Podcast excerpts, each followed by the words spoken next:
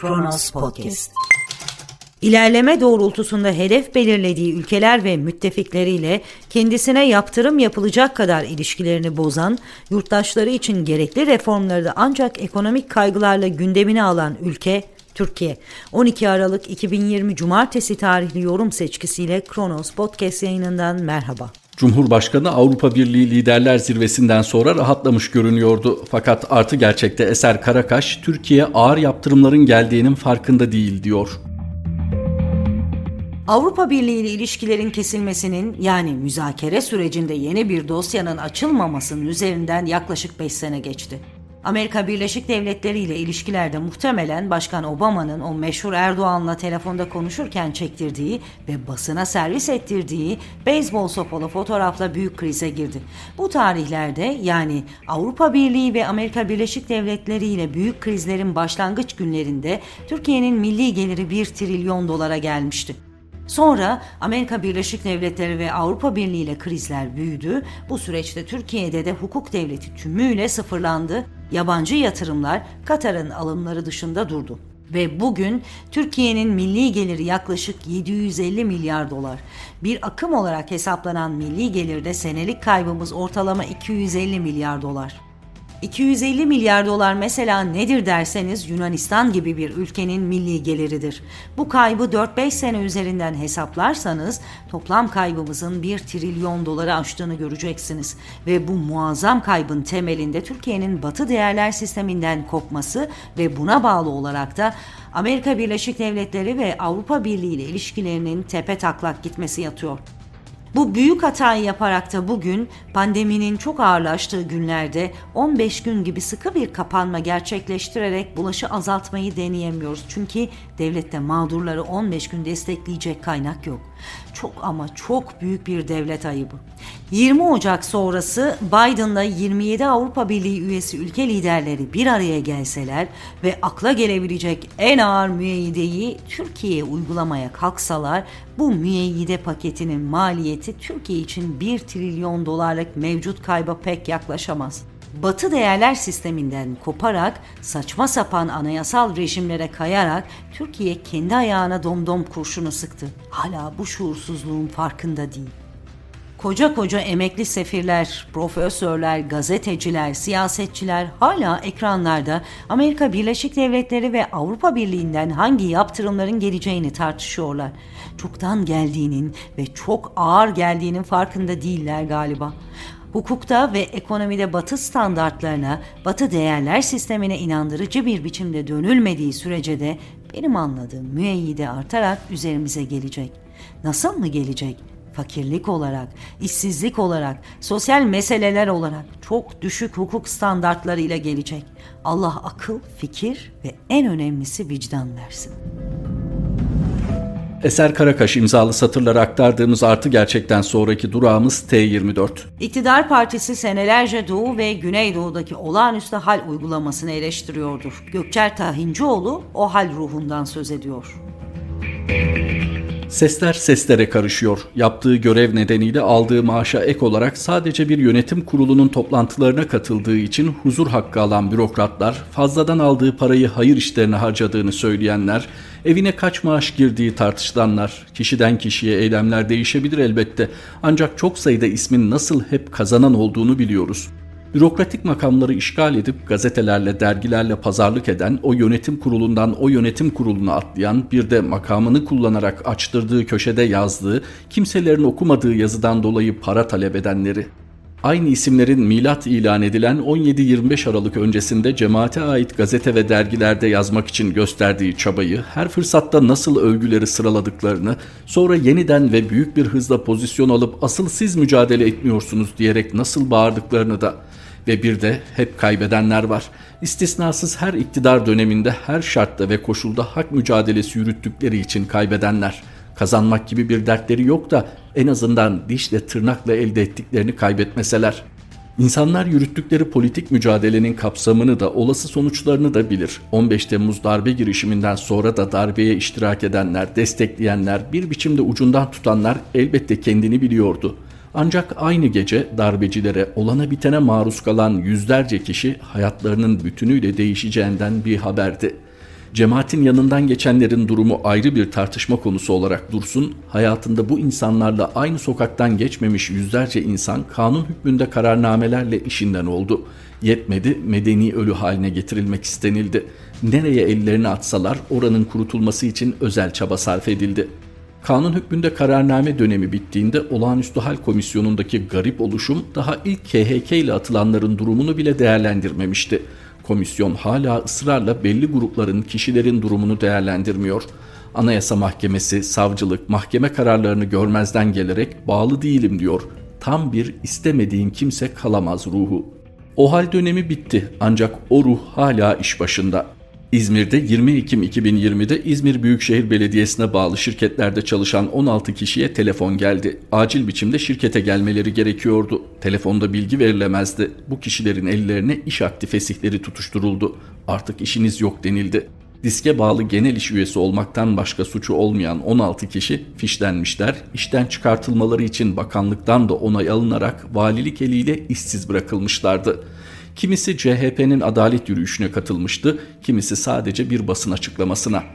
İşten çıkartma yasağının olduğu dönemde hareket alanı kısıtlı. Bu yüzden fesih belgesine de genel ahlak, taciz, hırsızlık ve benzer suçların sıralandığı madde yazıldı. Kimin ne yaptığı da anlatılmadı. Adli sicil belgelerinde tek bir eylem yokmuş. Haklarında açılan dava ve soruşturma bulunmuyormuş. Ne gam. İşten çıkartıldıktan hemen sonra deprem nedeniyle konuyu gündeme bile getiremeyen işçiler hala adalet bekliyor. Yürütmeyi durdurma istemiyle açtıkları davadan henüz sonuç çıkmadı. Neden işten çıkartıldıklarını bile bilmiyorlar. İçlerinden biri şöyle haykırıyor yaşadıklarını. Kim olduğunuzun, yaşamınızın, sevdiklerinizin, hissettirdiklerinin, yoksulluğunuzun, işsizliğinizin, açlığınızın hiçbir önemi yok. Ülkenin refahı için mücadele ettiğini iddia edenler bunu hep beraber yaptılar. Tıpkı Ermenekli madencilere yaptıkları gibi, tıpkı Somalı madencilere yaptıkları gibi, tıpkı tüm canlılara ekmeğini, nefesini veren doğaya yaptıkları gibi. İzmir Valiliği İzmir'deki yoksullukla, işsizlikle, eşitsizliklerle mücadele edeceğine bizimle etti.'' Yargı ne der? Kararlar uygulanır mı? En kötüsü bu ülkede kimse bütün bunların yanıtını bilmiyor. 16 kişi daha işsiz kalmış. Ne önemi var? Depremden sonra ne halde olduklarının, neden bunları yaşadıklarının bir önemi var mı? Ve nasıl ayakta kalacaklar? Artık ağaç kökü yemeleri tavsiye edilenlerin ülkesinde herkes hayatta kalmak için fazladan becerilere ihtiyaç duyuyor.'' T24'ten aktardık Gökçer Tahincioğlu'nun satırlarında sırada evrensel var. İnsanların yoksulluk gerekçesiyle hayatına kıyabildiği günlerde zenginin liyakati asgari ücretlinin hırkasından çıkarsa diyor Nuray Sancar. Asgari ücret 4 kişilik bir ailenin yaşamsal ihtiyaçlarının minimum düzeyde karşılanmasını gözetir sözde. Güvenilmez TÜİK verilerini neredeyse enflasyonu düşük göstermek için yapılan tüketici fiyat endeksi çalışmalarını referans alarak değerlendiren çoğu işveren temsilcilerinden oluşan bir kurulun karar verdiği asgari ücretin bir ayda kaç simit çaya tekabül ettiği gibi komik trajik hesaplamaların konusu olmuştur. Ama asgari ücretle bir işçinin kira ve faturalarını ödemesi, okul ve yol masraflarını karşılaması, sağlık giderlerine yetebilmesi, evdeki yaşlılara bakması, kılık kıyafet, ekstra giderler derken yaşamın temposuna ayak uydurması beklenir. Online eğitim için çocuklara tablet ya da bilgisayar, beklenmedik okul giderleri, göze görünmez başka harcamalar ekstra gider olarak asgari ücreti bekler. Asgari ücrete her şey sığar. Emekçinin kendi gündelik hayatının yeniden üretimini patronlarınkini de geniş çaplı üretmesi koşuluna bağladığı için bu kadar geniştir. Demir örene devredilen Milli Piyango'nun %8'lik katma değer vergisinin sıfırlanarak hibe edilmesinden doğan boşluğu, geçilmemiş köprülerin, gidilmedik hava alanlarının teminatını, bakanın Muğla'dan aldığı otelin parasını asgari ücret sırtlanır. Çünkü bu ülkenin çalışan nüfusunun büyük bir çoğunluğu asgari ücretlidir. Vergileri o verir, varlık fonunu o doldurur. Yüzyıl önce asgarinin sınırını daha asgariye çekmesinler, belli bir düzey ve eşitlik olsun diye mücadele eden emekçiler ücretlerin gerileyebileceği sınıra bir hat çizdirmekle önemli bir iş yaptılar. Ne var ki asgari sınır günümüzde ücretlendirmenin temel yasası haline gelmiş bulunuyor. Asgari ücret asgari değil, tek ücret muamelesi görüyor. Harcanan her liraya bindirilen şunun vergisi bunun matrahı sayesinde inşa edilen dolaylı vergi cennetinin kalkındırma sorumluluğu da asgari ücretlinin sırtında. Yönetmeliğe göre asgari ücretin dil, ırk, renk, cinsiyet, engellilik, siyasal düşünce, felsefi inanç, din ve mezhep ve bunun gibi nedenlerle ayrım yapılmaksızın belirlenmesi gerektiği de yazılıdır. Asgari ücretler arasındaki eşitlik tamam da ya öteki eşitlik ne olacak? Hani biriktikçe vergileri silinen, katma değer vergileri affedilen, borçları devralınan sonra da ödesin diye asgari ücretliye pay edilen şirketlerin dil, ırk, renk vesaire tanımayan sömürücülüğünü dizginleyecek bir asgari eşitlik var mı? Yok. Bu eşitsizliğin daha daha derinleşmesine dur diyebilecek mekanizma var mı? Yok. Tersine işleyen bir mekanizma ise var. En son vaziyet şu. Fahrettin Altun ve eşinin çeşitli kurumlardan maaş aldıkları iddiasına kendileri benzer şartlarda olsa Karun gibi gezecek olanların bizim kesime hiçbir şeyi layık görmediklerini bugün bir kez daha gördüm tweetiyle yanıt veren Fatma Nur Altun'un bizim kesim dediği iktidar partisinin eteklerinde zenginleşmiş olan kesimin asgari ücretliden daha mağdur olduğu ortaya çıktı.